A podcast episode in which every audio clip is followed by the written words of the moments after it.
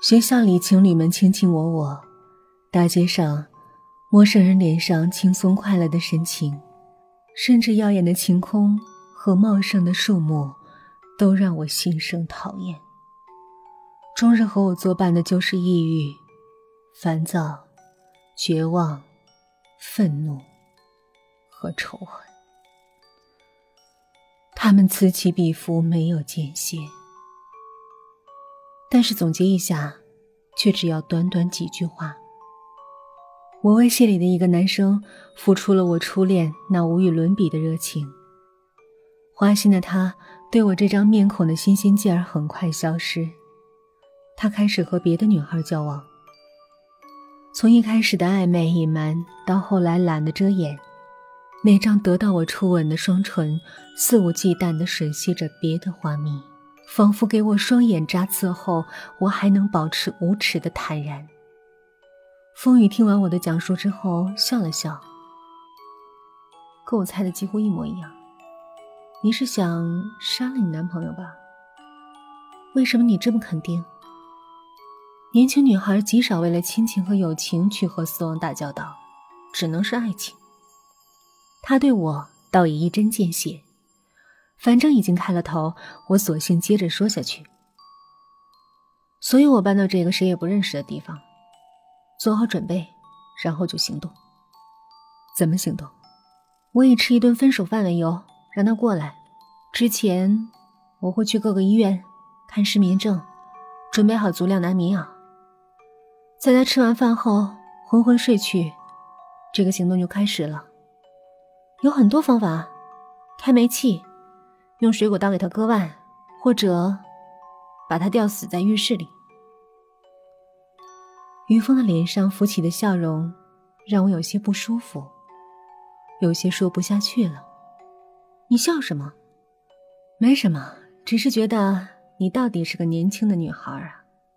于峰说：“开煤气，如果你不做好密封工作，让所有的门窗一丝缝都不透。”那邻居很快就会闻到。割腕，如果你不知道大动脉在哪儿，仅仅是像电视剧里那样割手腕，死亡的时间会比你想象的长。而且，你有心理准备，一个人守在旁边等着确定他死吗？至于吊死在浴室里，一个昏睡过去的男人，他身体的重量，凭你的力气，根本就搬不动。你甚至。还可能想到用枕头闷死他，或者用绳子勒死他。但是真到那个时候，你有胆量为了确定他是不是死了，而去掀开枕头看他的脸吗？你在他勒死的过程中看到他伸出来的舌头，你还能保持镇定吗？就算你成功杀死了他，你知道怎么处理杀人现场，去应付警察而自保吗？还是说你已经想好了？杀完他后直接自杀，或者准备好蹲监狱。我目瞪口呆，无言以对。所以说，你这种一厢情愿的报复行动，就像空中阁楼一样，摇摇欲坠的，根本经不起实际的考量。你是说，让我对他的背叛无动于衷，平白无故的自己痛苦吗？我尖锐的问道。这时。那只黑猫跳到了于峰的腿上，他慢慢抚摸着他的皮毛。你知道为什么我没有毒死他吗？与其说是难以忍受杀猫后的精神折磨，更确切的说，我已经慢慢走出女友死亡带来的黑暗了。时间能够抚平伤害，无论我多么不信，但确实是真的。你为了你男朋友背叛造成的小黑暗，而主动走进更大的黑暗。值吗？我垂下目光，说不出话来。你去快餐店打夜工，晚出早归，应该更能体会黑夜的必然降临，就像它的必然消失一样。清晨，你走在回家的路上，你是被阳光笼罩的，不是吗？我的生活作息开始改变，快餐店的工作我调换成了白班，远离很久的学校，我又开始回去了。并且开始准备毕业论文，在学校里，我还是会碰到那无耻的前男友。但现在看到他，心情与其说是愤怒，不如说是后悔。后悔我为他白白浪费了那么长的时间，把自己搞得不像样。而这不像样，他看上去真的无动于衷。我不再仅仅是周四晚上去雨峰家吃饭，平时从学校里出来，我就会去他那儿待一会儿，也知道了他平时白天在家做什么。微雕，细细的大米上，微小的石粒上。他都能刻出繁复的花纹，手指动作的纤细灵活让我叹为观止。透过放大镜才能看到的图案，实在巧夺天工。我还是第一次看到这么美妙的东西，你太厉害了！这么小的米粒上，你都能刻出一整只的花朵，你的眼睛肯定特精细、特精准。是啊，云峰笑眯眯地说。我还看出，你的脸上有了红晕，头发不再干枯，走路不再一步一步的拖，脸上的笑容也越来越多了，和前段时间判若两人。